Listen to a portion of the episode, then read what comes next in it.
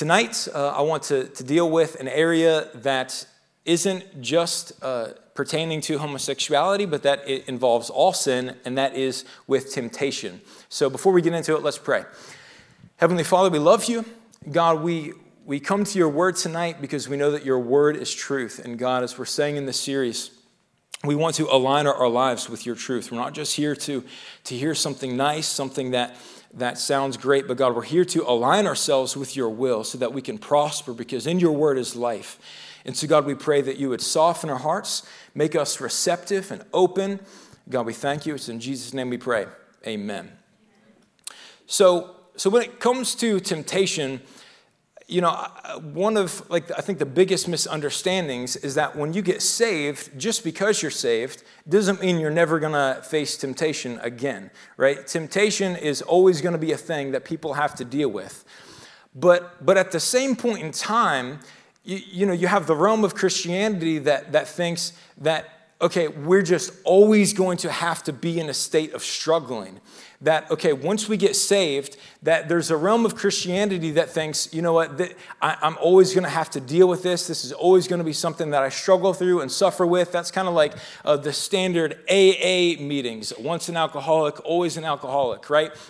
Um, and it's, it's, it puts, puts christians in this mindset that they're, that they're living on defense instead of offense. You can kind of think of it like dodgeball. Like you're, you're in a dodgeball match between you and Satan, except Satan has all the dodgeballs, and you're just over here trying to live your nice little Christian life, just dodging everything that he's throwing at you, right? And when you think like that, it's only going to be so long before he hits you. Only going to be so long before you eventually get taken out.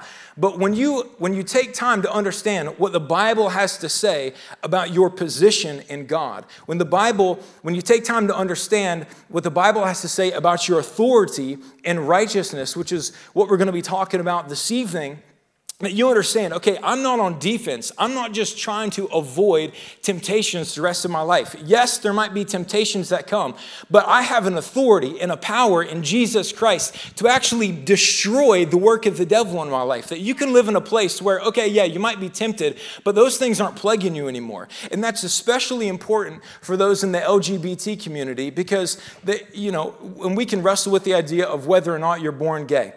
We've talked about the, the importance of understanding it doesn't really matter because the Bible says you have to be born again, anyways. But then, especially that with that sin and how Satan attacks it from an identity point of view, people, people will have the tendency to think that this is going to be something they always have to struggle with. No, it doesn't, no sin you ever have to struggle with. You can be set free and you can live as an overcomer in life. And so, what I want to spend time tonight is going through three, three points They just, you know, I'm not like an acronym type of person, but if you're acronyms, they all just so happen to start with the letter C. So if you want like some nice little message, three C's for living in victory over sin, you can like call it that if you want. Uh, but so I have three points tonight uh, on, on living in victory over sin, on living in victory over temptation, on, on, on not just being on defense, but on being, being on offense. And so the first point tonight is consider yourself dead to sin. Consider yourself dead to sin. So let's look at Romans chapter 6, verse 1. We'll read, read a few verses here tonight. It says, Well, then, should we keep on sinning so that God can show us more and more of his wonderful grace? Of course not. Since we've died to sin, how can we continue to live in it? Or have you forgotten that when we were joined with Jesus, with Christ Jesus in baptism, we joined him in his death? For we died and were buried with Christ by baptism, right? That's talking about water baptism, right? It's a, people say it's a symbol, but it's, it's actually, there's power to it. It's not just like this symbolic act. There's a power to it. There's a, a dying to yourself in a, in a participation of, of Christ, Christ's death on the cross. For, for we died and were buried with Christ by baptism, and just as Christ was raised from the dead by the glorious power of the Father, so we also may live new lives. Right? We say that as Center Branch. We're connecting people to the newness of life found only in Jesus Christ. Everybody say new life. new life. Since we've been united with him in his death, we will also be raised to life as he was. We know that our old sinful selves were crucified with Christ so that sin might lose its power in our lives. so that sin might lose its power in our lives. It's not meant to have power over us, it's meant to lose its power over our lives. We're no longer slaves to sin. Right? I'm born this way. This is just these are my tendencies that I have. These are just my things. No, no, no, no. I'm, I'm not a slave to sin. That doesn't control me. It doesn't have power over me. Somebody say amen. We are sure of this because Christ was raised from the dead. I think I skipped something. For when we died with Christ, we were set free from the power of sin. And since we died with Christ, we know we will also live with him. We're sure of this because Christ was raised from the dead and he will never die again. Death no longer has any power over him. When he died, he died once to break the power of sin. But now that he lives, he lives for the glory of God. So you also should consider yourselves to be dead to the power of sin and alive to God through Christ Jesus. So the first point is just that consider yourselves dead to sin. Consider. That means think of yourself in this way.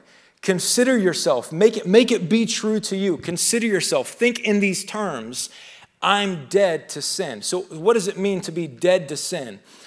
What does it mean to be dead to something? So, you, you may have been in a relationship that ended poorly. Uh, a dating relationship, which, right, we, we preach that you should wait until you're like 18 or older before you, uh, before you start dating. But, okay, you might have been in, in a dating relationship that ended poorly. Ladies, the dude was just this immature little scumbag, right? And, and so you probably said something along the lines of, You're dead to me right? Like you're, you're dead to me. All right, you may, maybe you said that to your little siblings, you're dead to me, right? What are you saying? You're saying that like you don't affect me anymore, you, right? Like you don't have any power over me, you don't control me anymore, you're dead to me. And so this is the same line of thinking that we're to think in terms of sin. I, I, I'm dead to the power of sin. I'm a dead body when it comes to sin. There might be a little bit of a gruesome way of thinking about it, uh, but you, you're, you're dead when it comes to sin. You're a dead body. It can poke you, it can kick you, it can roll you out of the casket, it can throw you in the water, but you're dead. You know, it doesn't affect you.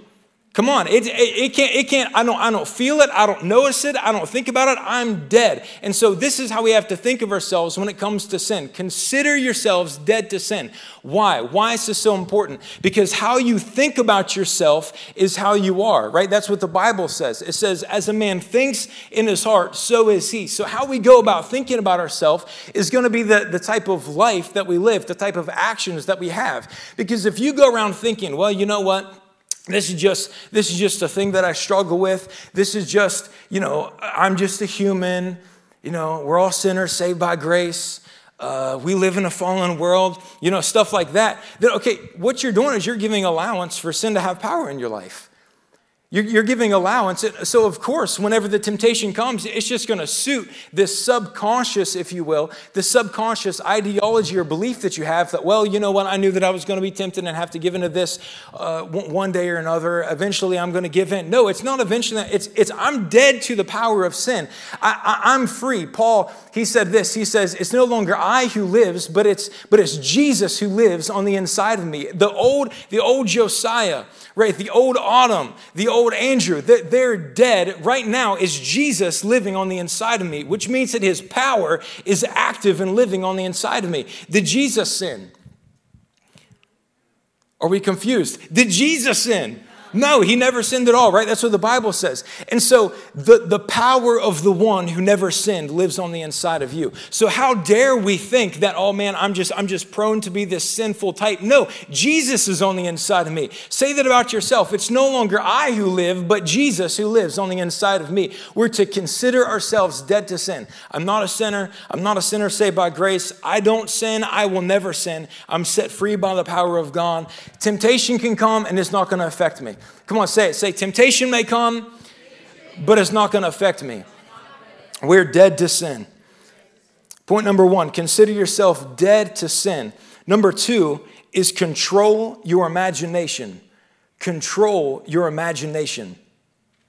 Genesis chapter 6, verse 5. I'm going to read it in just a second, but what's, what's happened at this point in time in the Bible is God is getting ready to, to, to destroy the entire world by a flood if you're familiar with the story of Noah and the ark.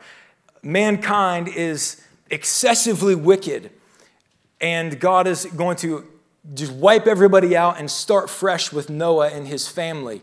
And so God has said this in Genesis chapter 6 verse 5 about these this about humanity at this point in time that is excessively wicked.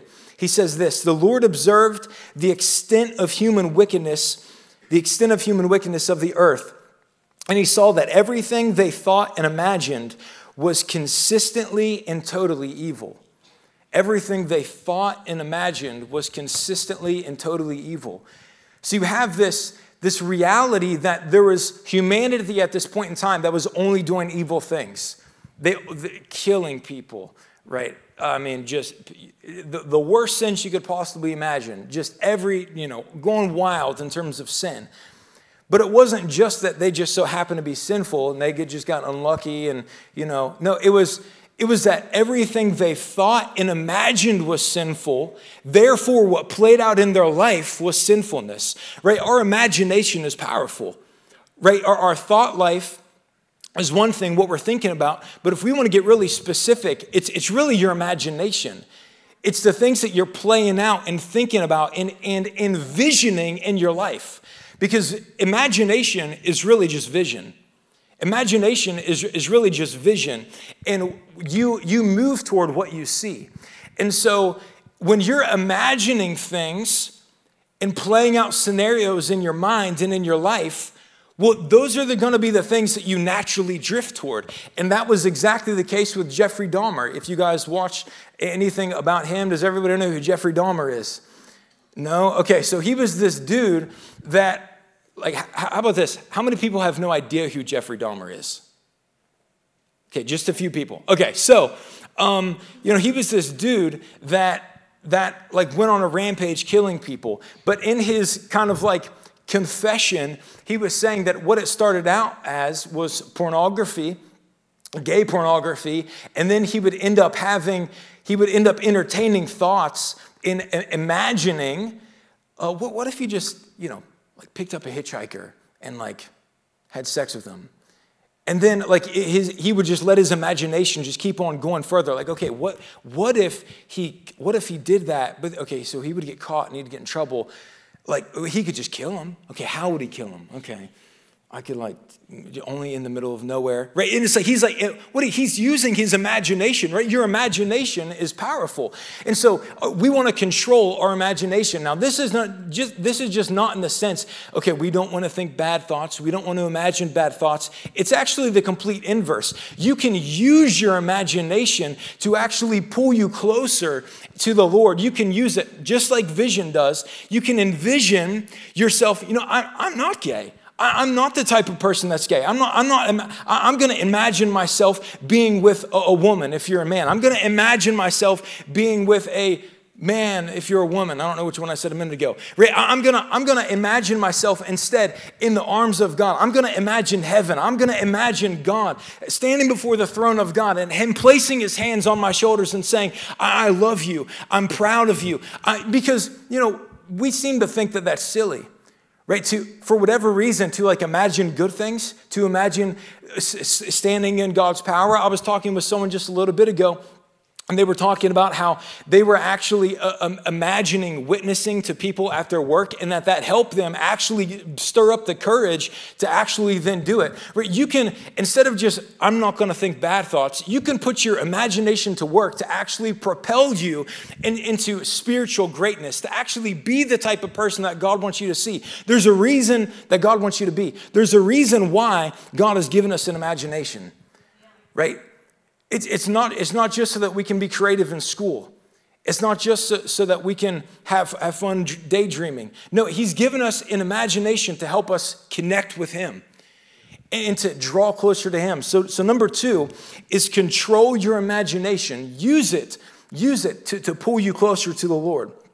Number three is so number one, consider yourself dead to sin. Number two, control your imagination. And number three, chop off wicked members. Look with me at Matthew chapter 18.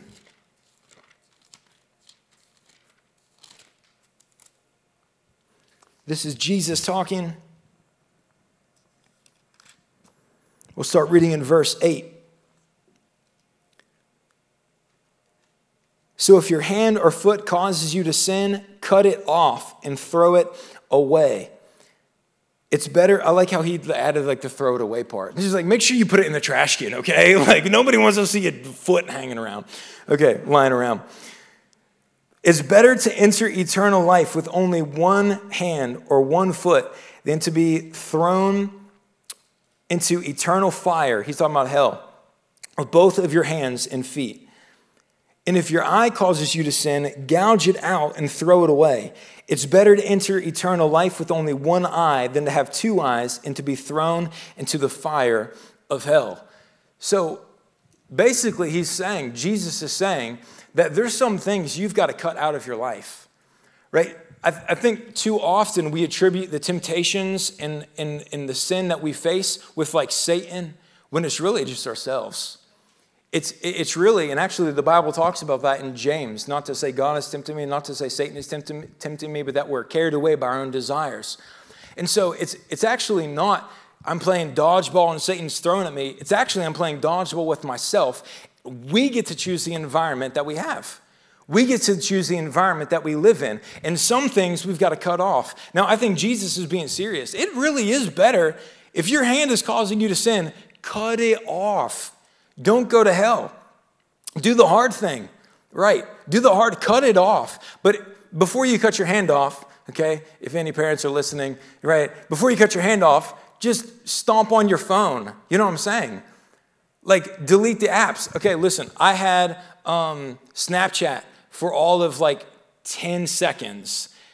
I downloaded it, like signed in my name, and I'm like, nope, gone, done. Because all that all that's on it is garbage right? It was like teen vogue, how to, how to make your orgasms better using candlelight ceremonies, witchcraft, whatever, whatever, right? It's like, you know, eh, I'm not, I'm not going to think about that. I'm not going to think about those things. Like, gentlemen, you say, oh, I'm struggling with, I'm struggling with sex and, you know, porn so much. Unfollow the accounts on Instagram, right? Unfollow them. Unfollow the girls that are standing in bikinis and posting like, I'm just, you know, the whole washing the dishes analogy. You guys remember that? I'm just washing the dishes and they're, but no, okay, everybody's doing it.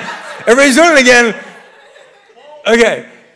So it's like, if you weren't here, it's, I like pretended like I was, I was this girl washing dishes and I was posing with my butt out. And then that picture ended up online. But it's like, unfollow them, unfollow them, right? Cut, cut, it, cut it off. So listen, listen, there, there may be, you, do the hard thing. Give your parents your phone at night. Get, like, oh, well, then they're going to know. Let them know. Let them know. That, you know how much respect your parents would have for you if you were like, listen, I struggle with porn and I don't want to. I want you to have my phone at night. They'd be like, okay, all right. I'm not struggling with porn anymore. Come on. Right. I'm getting free. Come on, somebody Eh, right? And, and so it's, it's, it's, I, I've got things in my life that I might have to cut off, you know? Relationships, dating relationships, friendships, right? They're, they're toxic people. You just got to cut them out. Just cut them out, right? It, the series is really about homosexuality. If there's things that, that are influencing you in that realm of your life, Cut it, cut it out. Stop following those pages. Stop listening to that music. Stop following those celebrities talking about it, right? You, you have the opportunity and the ability to control your environment. And so con- control it. Control it. Don't let it control you. Control it. And, and if it's your own hands, do the hard thing and cut it off. Do the hard thing and cut it off. Now, there's, there's one overarching theme or a connecting point for all, all three of these points. Right? So, so number one was, was consider yourself dead to sin. Number two is control your imagination. And number three, chop off wicked members. There's one point that connects all of these, and it's having spiritual tenacity. Now, I want to I want to play this video for you. It's it's a little long, so I apologize. You know, we, we I never really play videos this long, um, but, but, it goes by really fast. but I want to play this video for you. And it's, it's about a woman who, who I, I know I've met. She, she's a, a pastor at the river uh, down in Tampa, Florida. She was a, a lesbian and then had, had gotten set, set free.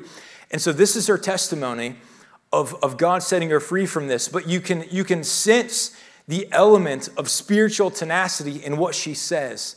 And, and, and being someone who's free, that's not going to struggle with temptation, not going to struggle with this sort of lifestyle, but that's going to be free. So we're going to play the video. It's, it's a little long, so bear with me. But then after that, we're, we're going we're gonna spend some time praying. So we're going to cue the video, and then, um, then we'll be back to pray for a few minutes.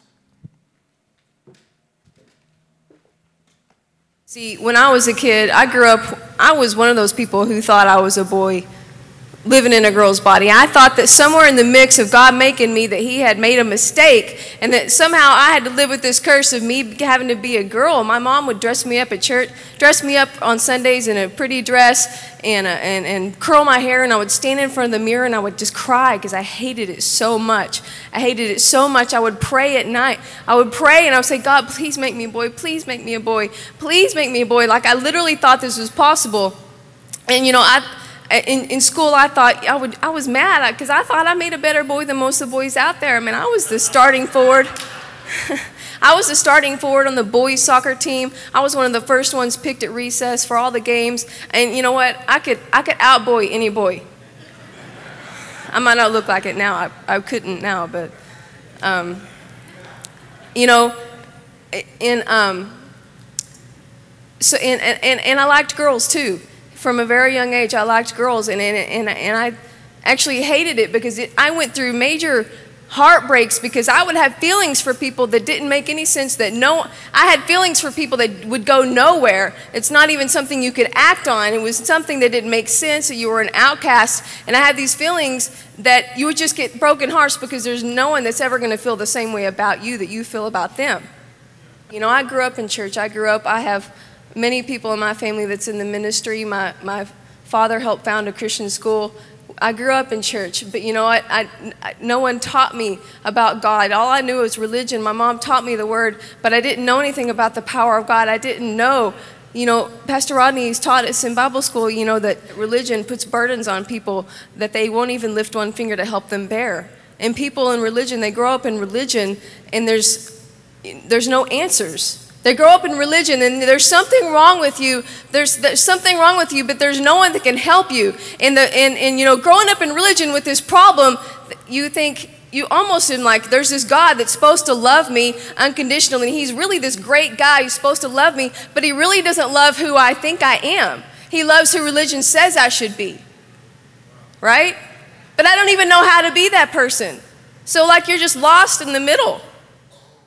I grew up hating the life. I grew up, I tried to commit suicide many times. By the time I was in sixth grade, I, I drank bleach, I ate rat poison. I just, anything that I could do to get out of this world, I would eat the little things in the shoe boxes that say do not eat. And, you know, um, by the time I was a teenager, I got into drugs. And finally, long story short, God touched my life when I was 16 at a summer youth camp. Praise God for youth camp. And he, I don't know what the guy preached, but all I know is I cried out and I said, God, just do something. God, just do something. I was so hungry for Him to just do something. And He touched my heart and He filled me up with love, this love, and He put a smile on my face. And, and for the first time in my whole entire life, I'd ever felt loved. And you know what? I, that feeling was so awesome, but it only lasted like a week. I didn't know what I did to make God do that to me. I didn't know what I did. And so for about a week later, you know, the feeling died. A, it was all a feeling. I didn't know anything about God. And I, all I, and I didn't know that God could set me free from all my problems. I didn't know that the anointing destroys the yoke. And so about a week later, I just went right back. I was in a relationship with a, with a woman at this time. And it was actually someone who I very much liked, someone that I would have married. And, you know, so I went right back into that lifestyle because I didn't know. I, am not. I grew up with hypocrites, and I'm not going to be someone who says, "Okay, great, you know, I, am going to serve you, God. I love you, God," but still have all these problems. And so I didn't. I'm going to. I'm going to have to choose one or the other. I can't play both. And so I just went right back into the lifestyle And so for four more, four more years, I ran from God, but I loved Him the whole entire time. I loved Him so much for that one touch. I loved Him. And in my heart, I wanted him, but I didn't know that I could have him. I didn't know that it could be okay. I didn't know that he could set me free. So I ran for four years, and every time I would be in the middle of sin, I'd be in the middle of sin, and I'd feel the love of God. I'd feel his love, and all I could say was, God, I'm so sorry. Because I didn't know I could give my life to him, because I wasn't going to give my life to him and have these problems. And so finally, four years later, I got tired of that, and I was in my kitchen, and I I was ready to, I had a knife and I wanted to cut my, myself and kill myself again. And, but I looked down at the knife. I looked at it and I said, never again, never again. Because I knew God was better. I knew He was everything I ever searched for and everything I needed. I put down the knife and I said, never again, never again am I going to want to die. And I told, I told that to suicide. I never again am I not going to want to die. Am I going to want to die? Because that's all I thought my whole entire life. I'm talking from second grade. I wanted to leave this earth. All I thought about was death. Anyways, I got saved, I gave my life to God and I went to this church where I met Brock. Like he said, we were engaged within two months. I mean, you know what? I broke it off because I still had this problem. I didn't have what it took to make this relationship work. I thought his mom was more attractive than him.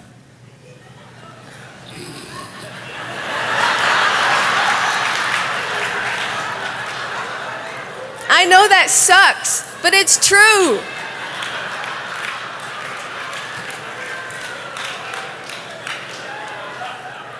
I'm telling you, when I was a little girl, I didn't grow up and want to marry Prince Charming. I, when I was a little girl and I saw stories like Cinderella and I saw that prince fighting that dragon and he got out the sword and he killed him, I wanted to do that. I wanted to fight the dragon. I wanted to marry the princess. I didn't want to marry the prince. I didn't want a boy, I didn't want a prince to come rescue me. I wanted to rescue people. When I was a little girl and we would write papers in school, what we want to be when we grow up, I would write papers of how I wanted to grow up and I wanted to be a soldier and I wanted to rescue people and save people's lives. Not that I wanted to grow up and be a mom and a wife. So, anyways, I broke off our engagement and we went to our, our pastor for counseling to help us. And he, I don't remember what he said, but afterwards he pulled Brock aside and he actually told him, he said, Brock, he said, you might want to leave this girl alone. He said, because don't, people don't usually come out of this. And he told him to leave me alone. And praise God, he didn't, because he'd heard from God that this is your wife. So, anyways, two years later, we, one year later, we went to Bible school, and I came to Bible school and I learned I grew up in church. I grew up in church. I have many uncles. I have uncles that are Southern Baptist preachers. My brother's a chaplain in the Navy. My dad was a principal and a founder of a Christian school. I grew up in church. But I came to Bible school, and that's where I learned that, the, that Jesus came that we might have life and have it more abundantly, and that the devil comes to steal, kill, and destroy. I had to go to Bible school to learn this. I had to get a degree to learn that the devil is bad, Jesus is good.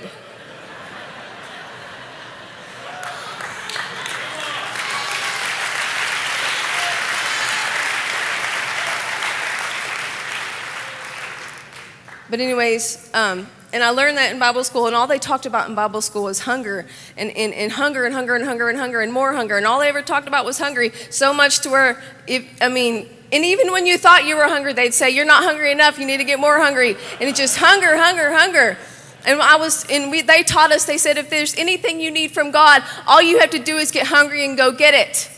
Anyways, two years later, I married Brock out of faith. I told God, I said, God, I'm going to marry him, fine. I tried to push him away, he wouldn't go away. I said, okay, God, I'll marry him.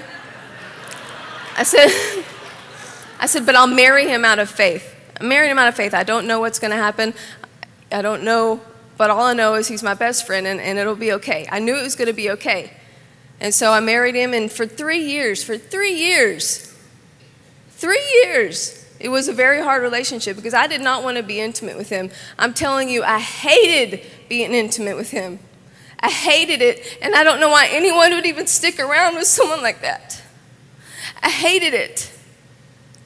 I'd be mad for like weeks. I didn't even want him to put his hand on my leg.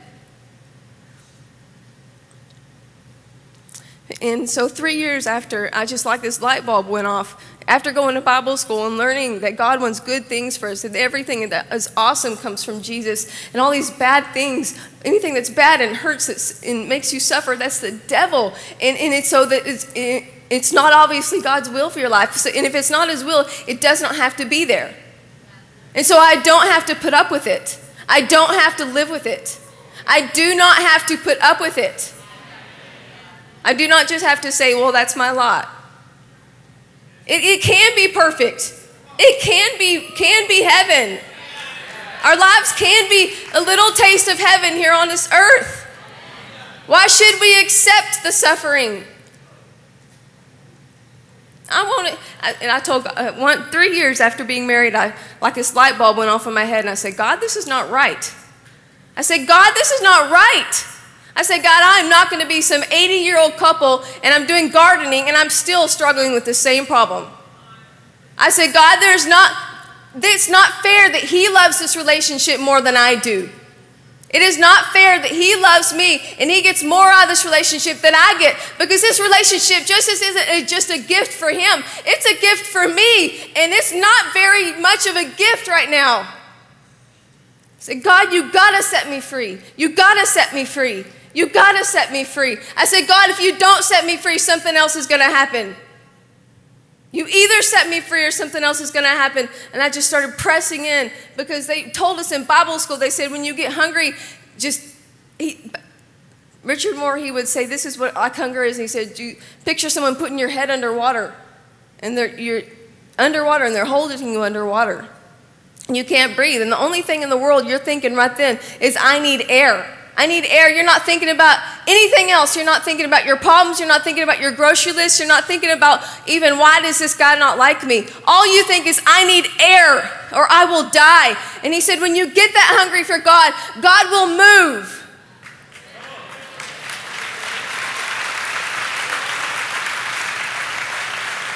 And we were taught about the woman with the issue of blood. How today was how she suffered for 12 years many things and many physicians and was rather was worse. And when she heard that jesus was coming she said in herself if i may touch him by his clothes i shall be made whole. And she said today is my day. She suffered for many years. And so anyways i like that woman i started pressing in i started pressing in and i said god you got to set me free. Every service i was in i was like god you got to set me free you got to set me free. You got to set me free lord you got to set me free and about a year later, while Brock and I were being intimate, the power of God came in the room. And it was the most wonderful, beautiful thing I'd ever experienced in my whole entire life. And afterward, I went into my bathroom and I sat on the floor and I cried and I laughed for over an hour because it was the most wonderful thing I'd ever experienced. I didn't even know it could be that great. It was the most awesome thing I'd ever experienced. And for the next three months, I was, it was like, I was like a teenager, like madly, deeply in love, like a cheerleader would be for the football player. I'm talking, I had a crush on my husband.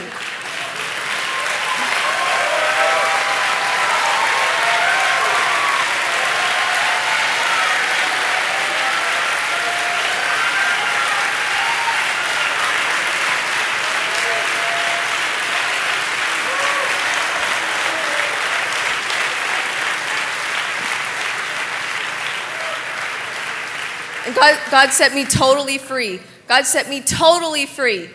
Totally free. Totally free. And you know what? I, I, some, I am just now, I'm, I've become such a girl, it's not even funny. I'm telling you, I was telling, just a couple years ago, you know, just a couple years ago, I was in, in, in church and I just was we were singing the dance with me all over my soul, and I just we, like I was just there. felt like I was. You guys dancing. can stop the video. Sorry, I, I was waiting on you, and you're waiting on me. All right, so you know you can see. Yeah, you can clap. That was awesome. Uh, you know, when it comes to grace, people think, okay, well, you know, it's I don't have to do anything. It's just I just, you know, it's just God and God's grace. God's grace, the Bible says He's made all things available for life and godliness. But something that's made available doesn't mean it's, it's what you possess.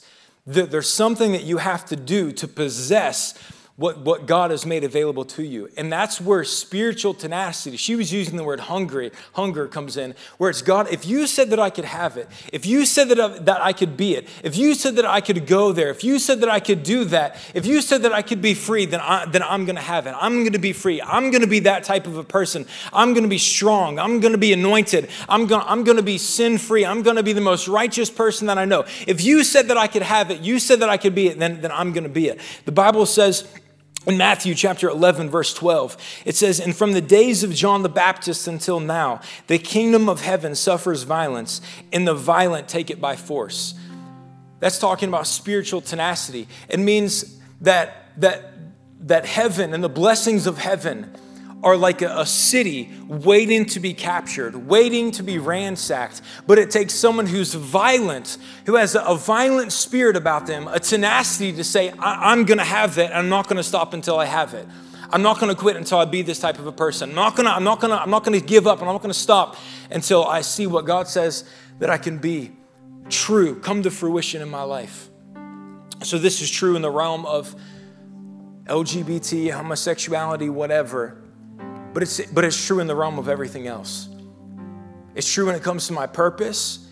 It's, it's true when it comes to going deeper in God.